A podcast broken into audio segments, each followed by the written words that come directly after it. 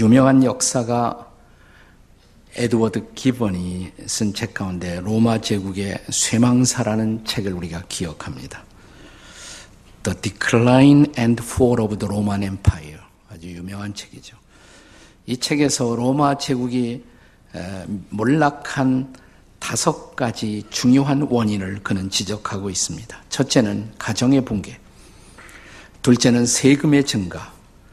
셋째는 쾌락 문화의 발전. 특별히 목욕탕이나 매춘 사업의 발전. 넷째는 무기의 증강. 그리고 다섯째가 종교의 부패, 특별히 국교화된 당시 기독교의 부패를 그는 지적하고 있습니다. 여기 로마 제국의 몰락으로 지적한 첫 번째 원인이 가정의 붕괴였음을 우리는 기억할 필요가 있습니다. 가정의 붕괴, the breakdown of the family. 가정의 붕괴를 지적합니다. 로마의 철학자인 세네카는 이런 로마의 몰락을 예언하면서 특별히 그 시대에 만연한 이혼율의 증가가 결정적인 가정의 붕괴를 가져왔다고 지적합니다. 그 당시의 풍조를 세네카는 이런 말로 풍자했습니다. 사람들은 재혼하기 위해 이혼한다. 그리고 이혼하기 위해 또 결혼한다. They divorce in order to remarry. They marry to divorce. 라는 아주 풍자적인 말을 남겼습니다. 그만큼 이혼이 많았다 이 말이죠. 네. 결혼하고 또 이혼하고 이혼하고. 그러나 당시의 로마는 세네카의 이런 경고에 귀를 기울이지 않았습니다. 심지어 그를 시대에 뒤떨어진 철학자라고 조롱하고 비웃었습니다. 그리고 로마의 가정들이 붕괴하면서 이 견고했던 로마 제국도 서서히 그러나 확실하게 몰락의 길을 걷게 되었습니다. 나 이것은 비단 로마 제국의 케이스뿐만 아니라 인류사의 모든 제국, 모든 문명의 몰락사에서 오히려 동일하게 우리가 볼 수 있는 현상들인 것입니다. 그런데 선지자 구약 성경의 마지막 선지자인 말라기가 살던 시대도 다르지 않았습니다. 오늘 본문의 16절을 한번 읽어 보실까요? 16절 같이 읽습니다. 시작. 이스라엘의 하나님 여호와가 이르노니 나는 이혼하는 것과 옷으로 학대를 가리우는 자를 미워하노라 만군의 여호와의 말이니라. 그러므로 너희 심령을 삼가 지켜 거짓을 행하지 말지니라. 여기 말씀 속에 당시 사회에 편만하게 진행되고 있었던 이혼의 증가, 가정 폭력, 또 가정의 학대를 경고하는 말씀이 들어 있습니다. 당시의 여성들은 옷으로 자신들의 학대받은 상처를 가리우고 있었다고 지적합니다. 옷이 자존심을 보호하는 아름다움의 날개가 아니라 상처를 커버하는 수치의 도피처였던 것입니다. 본래 히브리 문화에서는 한 남자가 한 여인과 사랑하여 결혼을 승낙하게 되면 앞으로 그녀를 잘 보호하겠다는 의미에서 남자가 여인에게 겉옷을 선물로 주는 일이 있었습니다. 그런데 이렇게 아내의 보호막이 되어야 할 그 옷이 아내의 학대를 가리우는 옷이 되었다라고 오늘 본문에서 말합니다. 남자들은 아내에게 폭력을 행하고 또 쉽게 아내를 버리고 또 다시 이방 여인을 아내로 취하는 그런 일이 만연했고 그리고 가정들은 서서히 보편적으로 무너지고 있었던 것입니다. 나라가 망하기 전에 이미 가정이 무너지고 있었던 것입니다. 선지자는 오늘 본문의 14절에서 어찌 이런 일이 일어나고 있느냐고 묻습니다. 그리고 17절의 말씀을 한번 읽어보세요. 자, 본문 17절입니다. 다 같이 시작. 너희가 말로 여호와를 괴롭게 하고도 이르기를 우리가 어떻게 여호와를 괴롭혀 드렸나이까? 너희가 나를 괴롭혔다 그동안 하나님이. 그래서 내 마음이 아프다. 그런데도 너희는 우리가 어떻게 여호와 하나님을 괴롭게 했느냐고 너희들은 묻고 있지 않느냐? 여기 말라기서의 유명한 화두 어떻게 마라는 단어가 또다시 출몰합니다. 자, 이 질문 앞에 이 본문을 통해서 주께서 주시는 대답. 다시 말해서 하나님은 본문의 말라기 선자를 통해서 가정이 왜 소중한가를 다시 역설하고 가르치고 계십니다. 말라기 시대와 다를 것이 없이 오늘날 흔들리고 있는 수많은 가정들 어떻게 하면 좋을까요? 어떻게?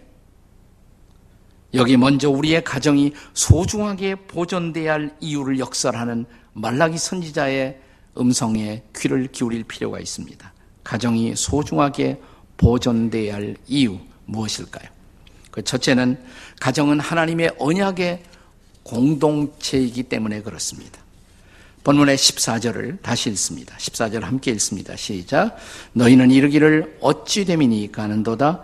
이는 너와 내가 어려서 맞이한 아내 사이에 여호와께서 증인이 되시기 때문이라 그는 내 짝이요 너와 서약한 아내로 돼 내가 그에게 거짓을 행하였도다. 여기 서약한 아내라는 말이 등장하죠. 이 서약이라는 말이 히브리어에서는 베리트라는 단어가 쓰여집니다. 베리트. 한번 해볼까요? 베리트. 네. 근데 이 말을 번역하자면 어, 그냥 언약이라고 그러면 안 돼요. Divine Covenant. 신적 언약. 신적 언약을 뜻하는 말입니다. 하나님 앞에서 하나님을 사이에 두고 이루어지는 언약을 뜻하는 말입니다. 하나님의 백성들의 결혼의 서약, 그것은 하나님 앞에서 하나님을 사이에 두고 하나님을 증인으로 삼아 한 남자와 한 여인이 하나 되는 언약, 이게 바로 베리트인 것입니다. 우리는 인생을 살아가면서 수많은 약속을 하죠. 네, 하루에도 여러 번 약속을 합니다. 그런데 이 수많은 약속 중에서 가장 소중하고 가장 중요한 약속, 깨어져서는 안 될 약속이 바로 결혼의 약속이라고 성경은 가르칩니다. 이 약속을 깨뜨린다는 것은 하나님 앞에서 하나님을 증인으로 한 말의 언약에 대해서 너희가 거짓을 범한 것이다. 오늘 본문은 이렇게 말하는 것입니다. 그래서 여기 본문에 가정을 깨뜨린 죄가 바로 거짓의 죄라는 것을 오늘 본문은 반복적으로 강조합니다. 보세요. 14절에도, 15절에도, 16절에도. 자, 14절. 마지막에 보면, 내가 그에게 거짓을 행하였도다. 자, 15절에도, 자, 마지막 대목에, 내가 어려서 맞이한 아내에게 거짓을 행하지 말지니라. 자, 16절, 다음 절 마지막에도 너희 심령을 삼가 지켜 거짓을 행하지 말지니라. 이렇게 말합니다. 우리 기독교 신앙, 특별히 성경을 바탕으로 한 이 신앙에서 이 거짓의 죄라는 것은 다른 어떤 죄보다도 매우 심각하게 다루어지고 있습니다. 왜 그럴까요? 우리의 믿음의 대상이신 하나님이 거짓말 할 수 없는 하나님이시기 때문에 그렇습니다. 그는 진리의 하나님, 참이신 하나님이십니다. 그런데 성경에 보면 이 하나님을 대적하는 존재, 마귀, 마귀를 가리켜 말할 때 어, 요한복음 8장에도 보면 마귀는 거짓의 압이다 이렇게 말합니다. 하나님을 대적하는 마귀의 존재는 거짓이다.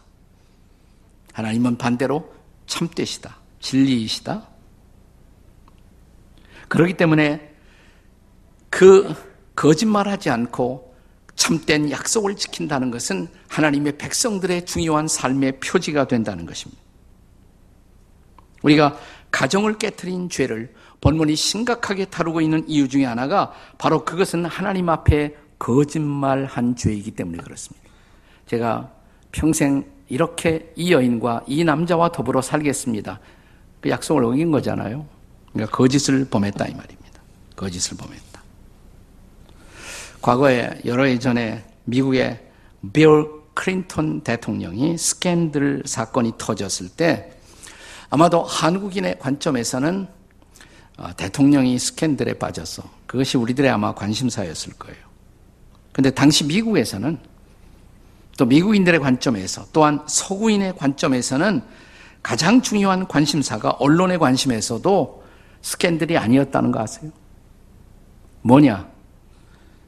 빌 클린턴이 거짓말을 했느냐 안 했느냐. 이게 더 중요한 관심사예요. 이게 더 중요한 이슈였습니다. 이것은 바로 성경의 영향을 받은 서구 문화의 기독교적 관점 때문에 그런 생각을 그들이 하게 된 것입니다. 우리가 구약 성경에도 잠언 2장 17절에 보면 불륜의 범죄를 경고하는 말씀이 등장합니다. 그런데 이 말씀 속에 재미나는 장면이 있어요. 자, 한번 잠언 2장 17절을 우리 같이 읽겠습니다. 함께 읽겠습니다. 시작. 그는 젊은 시절에 짝을 버리며 그의 하나님의 언약을 잊어버린 자라. 뭐가 문제예요? 불륜이 스캔들이 그것도 문제는 문제지만 그보다도 더 중요한 문제는 무슨 문제라는 거예요? 하나님과의 언약을 잊어버렸다 이 말이에요. 하나님과의 약속을 잊어버렸다. 그것이 더 커다란 문제라는 것입니다. 사랑하는 여러분, 성경적으로 볼 때 가정이란 무엇입니까? 한마디로 하나님과의 언약의 공동체, 그것이 가정이라는 것이에요. 자, 하나님이 이혼을 미워하신다고 본문에 말씀하신 이유, 혹은 가정의 학대를 미워하신다고 말씀하신 이유, 그것은 바로 이런 언약의 공동체를 깨뜨리는 범죄이기 때문입니다. 물론 다른 모든 범죄와 마찬가지로 이혼도 용서받을 수 없는 범죄는 아닙니다.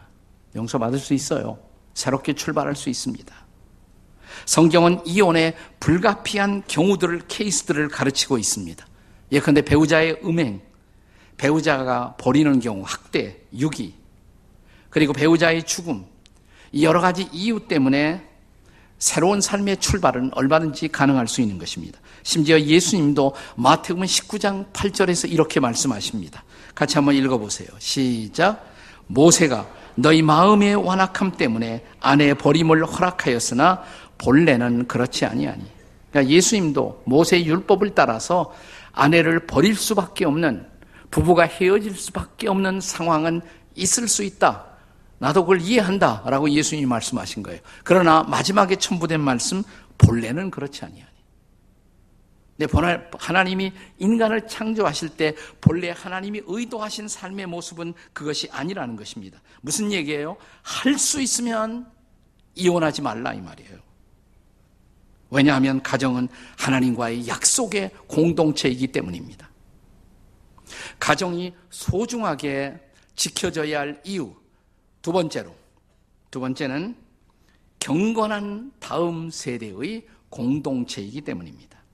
자, 본문의 15절 말씀을 함께 읽겠습니다. 15절입니다. 같이 읽습니다. 시작. 그에게는 영이 충만하였으나 오직 하나를 만들지 아니하셨느냐? 어찌하여 하나만 만드셨느냐? 이는 경건한 자손을 얻고자 하심이라. 그러므로 내 심령을 삼가 지켜 어려서 맞이한 아내에게 거짓을 행하지 말지니라. 여기 중요한 화두는 중요한 단어는 경건한 자손입니다. 경건한 자손. 하나님이 우리로 가정을 갖게 하시고 가정을 만들게 하신 이유는 경건한 자손을 얻고자 함이라. 그래야 경건한 자손을 통해서 보다 나은 미래가, 역사의 미래가 진행될 수 있기 때문입니다. 여러분, 자손은 우리의 미래입니다. 자손이 없으면 미래가 없죠. 그래서 하나님은 처음 창조 때부터 이렇게 말씀하십니다. 창조의 목적이죠. 창세기 1장 28절의 말씀입니다. 우리 같이 읽겠습니다. 창세기 1장 28절 시작 하나님이 그들에게 복을 주시며 하나님이 그들에게 이르시되 생육하고 번성하여 땅에 충만하라. 여기 하나님이 그들에게 예, 아담과 해와예요. 첫사람 아담과 해와에게 복을 주시면서 축복하면서 생육하라 번성하라 땅에 충만하라. 자, 이 말씀에 의하면 최근 우리 한반도에서 우리가 살고 있는 이 땅에서 출산율이 줄어들고 있다는 것은 하나님의 창조의 관점에서 볼 때 매우 위기라고 밖에 할 수가 없어요. 우리 한반도의 최대 위기를 최근에는 너무나 우리가 비핵화라는 말을 많이 들기 때문에 핵무기가 최대의 이슈가 되어 있습니다만은 저는 핵무기보다 더 무서운 것, 더 시급하게 해결돼야 할 것이 있다면 그것은 이 땅에서의 출산율 저하라고 생각해요. 예. 미래가 없잖아요. 생각해 보세요. 예. 저는 요즘 그 저에게 주례 신청하는 사람들에게는 꼭 사전 상담을 하면서 아이를 며칠 낳겠는가 보장받고 주례를 합니다. 둘 이하면 미안하다고 난 주례 못한다. 저한테 주례 와들어 올땐 미리 결심하고 오셔야 돼요, 앞으로. 네. 그런데 오늘 본문의 말라기는 그렇다고 자손을 많이 두는 것만 그것이 하나님의 기대나 목적은 또 아니라고 말씀하십니다. 다시 중요한 오늘 화두 가운데 하나가 뭐냐면 말라기가 강조한 것 경건한 자손을 두는 것. 단순하게 많은 자손을 두는 것이 목적이라면 그냥 우리는 여러 남자, 여러 여자와의 성적 관계가 가능한 것으로 하나님이 허용하셨을 것입니다. 근데 오늘 본문에 15절에 하나라는 단어가 강조돼요. 하나. 이것은 바로 일부 일처제를 간접적으로 강조하신 것입니다. 다시 말하면 1대1의 관계를 통한 가정, 이 가정을 통해서 경건한 후손과 자녀 양육을 하나님이 기대하신다는 말씀입니다. 자, 이것은 예수님의 관점과도 일치합니다. 예수님이 결혼의 기대를 마태복음 19장 5절과 6절에서 이렇게 말씀하십니다. 같이 읽습니다. 마태복음 시작 말씀하시기를 그러므로 사람이 그 부모를 떠나서 아내에게 합하여 그 둘이 한 몸이 될지니라 하신 것을 읽지 못하였느냐 6절 그런즉 이제 둘이 아니요 한 몸이니 그러므로 하나님이 짝지어 주신 것을 사람이 나누지 못할지니라 하시니 그렇기 때문에 결혼의 목적은 뭐냐? 한 남자와 한 여인이 한 몸을 이루어 경건한 자손을 두는 것. 예, 경건한 자손이란 말이 영어로는 godly offspring 이런 단어로 되어 있어요. godly 이런 것은 하나님스러운 하나님을 닮은 하나님을 따르는 이런 뜻이죠. 그러니까 자, 성경적으로 볼 때 결혼이란 뭐냐? 한 남자와 한 여자가 둘이 한 몸이 되어 하나님의 기대를 따라 자녀를 낳고 그래서 다음 세대를 이어가는 것. 이런 가정을 가리켜서 우리는 가들리 홈, 경건한 가정이다. 이렇게 말하는 거죠. 이런 가정에서 자라나는 사람들을 가들리 리더, 경건한 리더를 우리는 우리 가정에서 키워야 하는 것입니다. 왜 가정이 소중하게 보존돼야 할까요? 경건한 다음 세대를 이루어갈 공동체이기 때문입니다. 하나님이 이혼을 미워하신다고 말씀하신 이유가 무엇입니까? 그것은 다음 세대에 불경건한 영향을 끼치기 때문입니다. 오해하지 마세요. 이혼한 모든 가정의 자녀가 그렇다고 다 잘못된다는 얘기는 아닙니다. 그러나 이혼한 가정의 자녀들과 이혼하지 않은 가정의 자녀들을 비교할 때 이혼한 가정의 자녀들이 마음의 상처를 안을 수밖에 없잖아요. 그들은 훨씬 더 자기 안에 있는 그 상처와 싸우면서 그들의 삶의 길을 걸어야 하는 고난의 장애물이 앞에 있다는 사실을 누가 부인할 수가 있겠습니까? 왜 그런 고난의 길을 혹은 고난의 장애를 다음 세대에 우리가 물려주어야 한단 말입니까? 그래서 하나님이 난 이혼하는 거 좋아하지 않는다. 이렇게 말씀하신 거란 말이죠. 물론, 어쩔 수 없는 이혼의 시점에서 저는 다시 일어나는 새로운 출발은 가능하다고 믿는 사람이에요. 그리고 교회는 그것을 도와야 하는 구속적 회복의 책임이 있다고 믿는 사람이에요. 그럼에도 불구하고 하나님이 이혼을 미워하신다. 이것은 우리 시대에 아직도 필요한 메시지임을 성경이 강조하고 있잖아요. 어떤 사람은 이런 건 설교하지 말래요. 요즘은 이혼하신 분들이 하도 많으니까. 그럼 성경을 떠나야 합니까? 자, 가정이 소중하게 지켜져야 할 이유는 무엇 때문입니까? 세 번째로 그것은 가치관의 왜곡을 막을 공동체가 가정이기 때문에 그렇습니다. 가정의 가치관의 왜곡을 예방할 수 있는 공동체, 그것이 바로 가정이에요. 본문의 17절의 말씀을 함께 읽겠습니다. 17절 다 같이 시작. 너희가 말로 여호와를 괴롭게 하고도 이르기를 우리가 어떻게 여호와를 괴롭혀 드렸나이까 하는도다. 이는 너희가 말하기를 모든 악을 행하는 자는 여호와의 눈에 좋게 보이며 그에게 기쁨이 된다 하며 또 말하기를 정의의 하나님이 어디 계시냐. 자, 말라기 시대 하나님의 백성들, 그들은 하나님의 말씀을 거스리고 가정을 깨뜨리고 있었단 말이죠. 그렇다면 그들에게 필요한 것이 뭐예요? 회개죠. 회개하고 회복하는 것입니다. 나 그렇게 하나님의 말씀하심 앞에 당시의 백성들은 응답하지 않았어요. 그들은 하나님을 아프게 만들고도 하나님 앞에 이렇게 말하고 있었어요. 근데 하나님 보세요. 악을 행하는 사람들이 더 잘 되잖아요. 이건 하나님 책임 아니에요? 우리처럼 괜히 하나님 말씀 따라갔다가 더 손해보고 더 힘들게 사는 것 아니에요? 그들은 오히려 회개의 길을 선택하기보다도 자기 합리화에 급급하고 있었던 것입니다. 하나님 보십시오. 악을 행하는 자들이 오히려 하나님의 기쁨인 것은 아니에요? 그렇다면 하나님의 정의는 어디에 있단 말입니까? 다시 말하면 당시에 하나님의 백성들은 하나님의 정의를 불의로 왜곡하고 하나님의 사랑을 오히려 하나님의 미움으로 왜곡하고 있었던 것입니다. 너희는 지금도 나를 괴롭히고 있다는 말씀 앞에 아니 우리가 어떻게 하나님을 괴롭혔단 말입니까? 어떻게요? 그 말씀에 대한 응답이 바로 본문이란 말이죠. 너희들이 그렇게 말하는 자체가 벌써 나를 괴롭히는 것이다. 너희가 지금 나의 진리를 왜곡하고 있지 않느냐?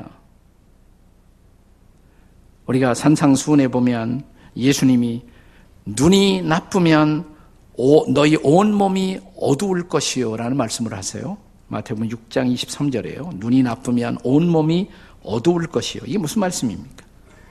우리가 인생을 보는 시각이 어두워지면 우리의 판단력 전체가 마비되는 것입니다. 가치관의 혼동이 일어나는 것입니다.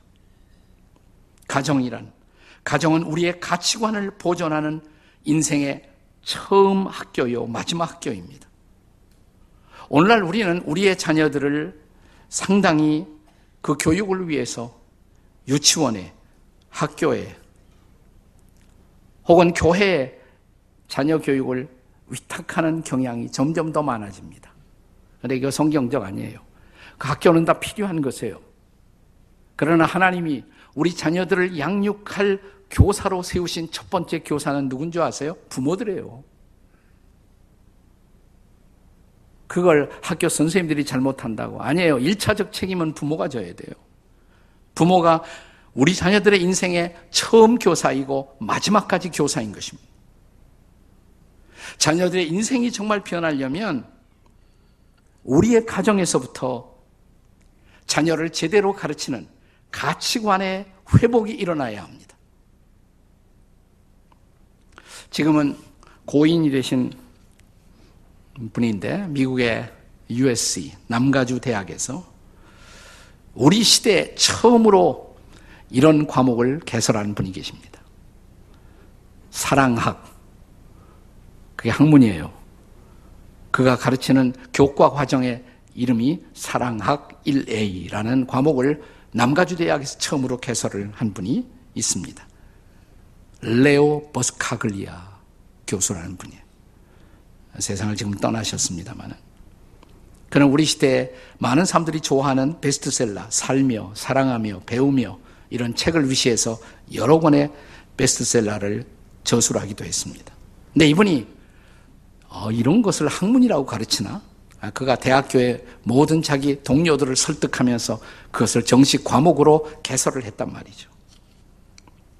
동기가 있어요. 그렇게 된 동기가 있는데 자기가 늘 가르치는 클래스에서 앞에 앉아 자기의 강의를 열심히 듣던 여학생 하나가 있었는데 어느 날 보이지 않는 거예요. 그래서 물었어요. 혹시 그 학생 어떻게 됐느냐고. 클래스가 끝나지도 않았는데 없어졌단 말이죠. 알고 보니까 이 여학생이 자살을 한 것입니다. 그때 이분은 자기 교수직에 대해서 깊은 회의를 느꼈다고 합니다. 나는 나라는 존재는 학생들에게 단순히 지식을 파는 사람처럼 지식만 전달하고 내 앞에 앉아 있는 그들이 인간이라는 사실을 나는 잊어버리고 강의만 하는 사람이 아니었을까? 나는 과연 이 학생의 죽음에 대해서 아무런 책임이 없는가?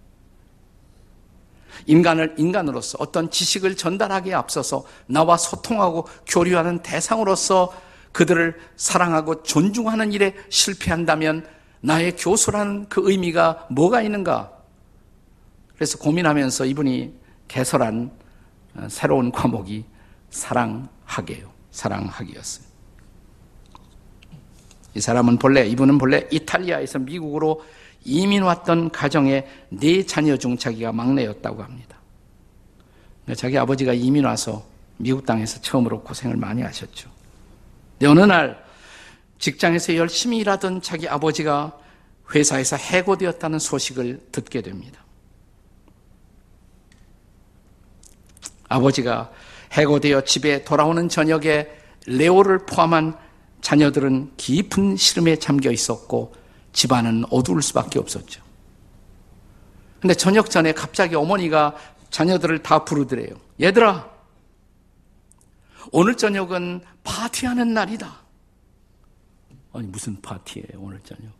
아버지가 해고되어 집에 오시는데.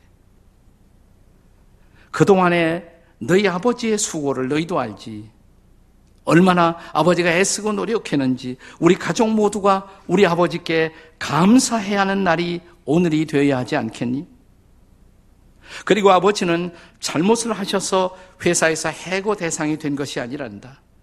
다른 사람에게 기회를 주기 위해서 회사 구조 조정에서 스스로 자원해서 퇴사를 하신 것이란다.